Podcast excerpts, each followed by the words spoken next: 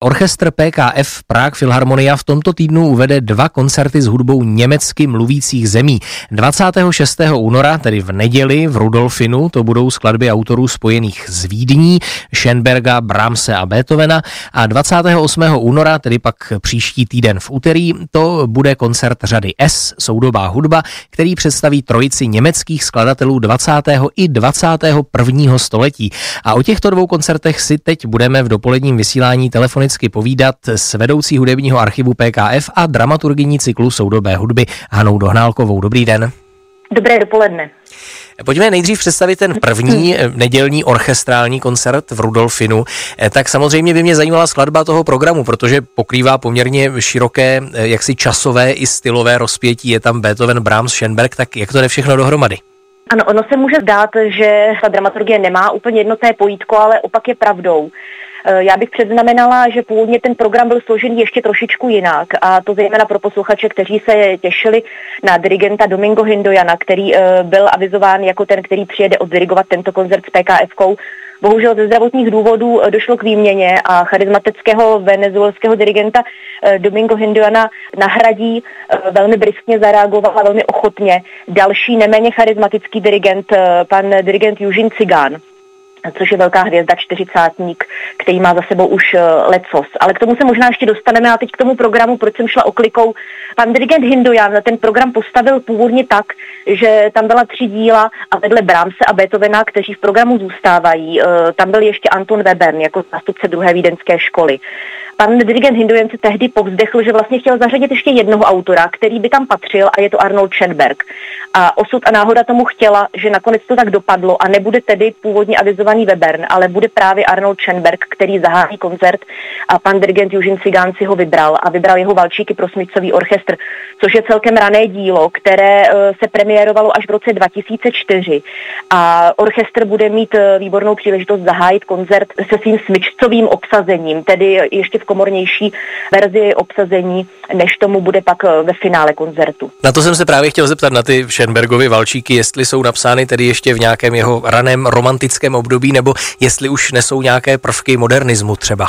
Ano, je to rané dílo, ale jak víme, nebo možná se posluchači nechají uh, překvapit, ta forma valčíků vlastně se projíná celým Schönbergovým dílem. Nacházíme to téma a tyto zpěvné, eh, jeho oblíbené eh, téma v různých a ve velice jeho skladbách, eh, například variace pro orchestr opus 31, tam také vlastně obsahují valčíky a mm, proto je zajímavé vlastně slyšet toto dílo, řekla bych, na našem abonentním koncertě v podání Filharmonie.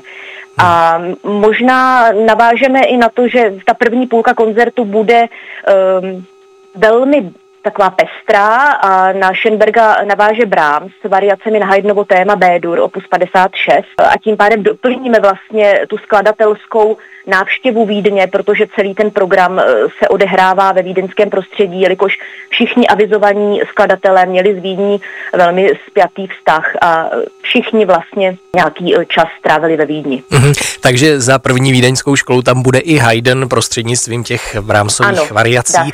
Ještě by mě zajímal ten záskok Eugena Cigána, protože eh, on už loni v Praze tady eh, pohotově zaskakoval také na koncertě FOK za Rafala Blechače.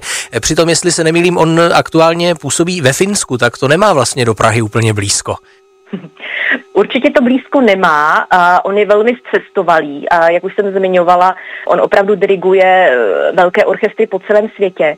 Ano, zaskakoval tady u FOKu, ale PKF není FOK, a Eugene Cigan s námi už spolupracoval i s PKF na velmi dobré spolupráci eh, na podzim roku 22, tedy nedávno, eh, na světoznámém festivalu Brucknerfest v Linci, kde jsme s ním uvedli dva eh, velmi úspěšné koncerty. A ta spolupráce byla neuvěřitelně výborná, prostě byla velmi pozitivní, orchestr byl nadšený a pan dirigent též, takže vlastně první kroky teď, když management scháněl záskok, tak schoda náhod byla tomu nakloněná, že prostě pan dirigent eh, přiletí. A v současné době žije v Dánsku, i když tedy působí ve Finsku, mm-hmm. ale jak víme, on má, už jeho kořeny jsou japonsko-americké, takže on vlastně jde za dobrou hudbou a za dobrými orchestry a jsme rádi, že PKS toto splňuje. Mm-hmm. Tak určitě to bude více než tedy důstojná a plnohodnotná náhrada. To bude tedy ten orchestrální koncert v neděli v Rudolfinu od půl osmé večer. Ovšem ještě také zmíníme jeden koncert, který bude pak v úterý 28. To bude opět v Nodu v Dlouhé mhm. ulici v rámci cyklu soudobé hudby. A to už nebude celý orchestr, ale komornější obsazení, je to tak? Ano, bude to uh, sedm komorních solistů z orchestru PKF Prague Philharmonia a představí se v dalším díle toho seriálu soudobé hudby, který eh, je v mojí dramaturgii tedy a provozuje se v, v divadle Not, jak jste řekl správně v Pražské dlouhé ulici.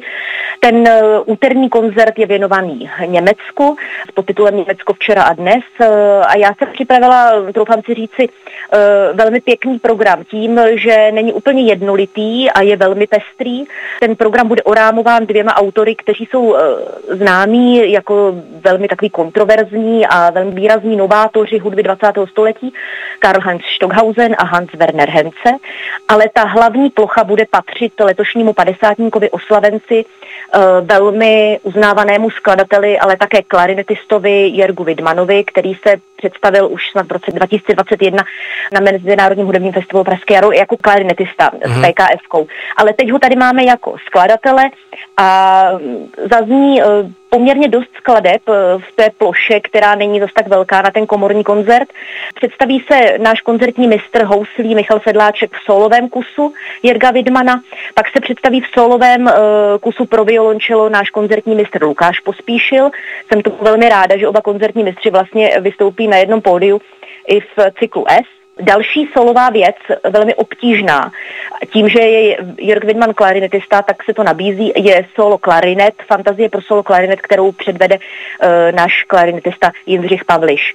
A celé to vyvrcholí uh, velmi pěkným a zvláštním smycovým kvartetem číslo 3, Loveckým, kde se můžeme těšit na řadu opravdu jako loveckých zvuků.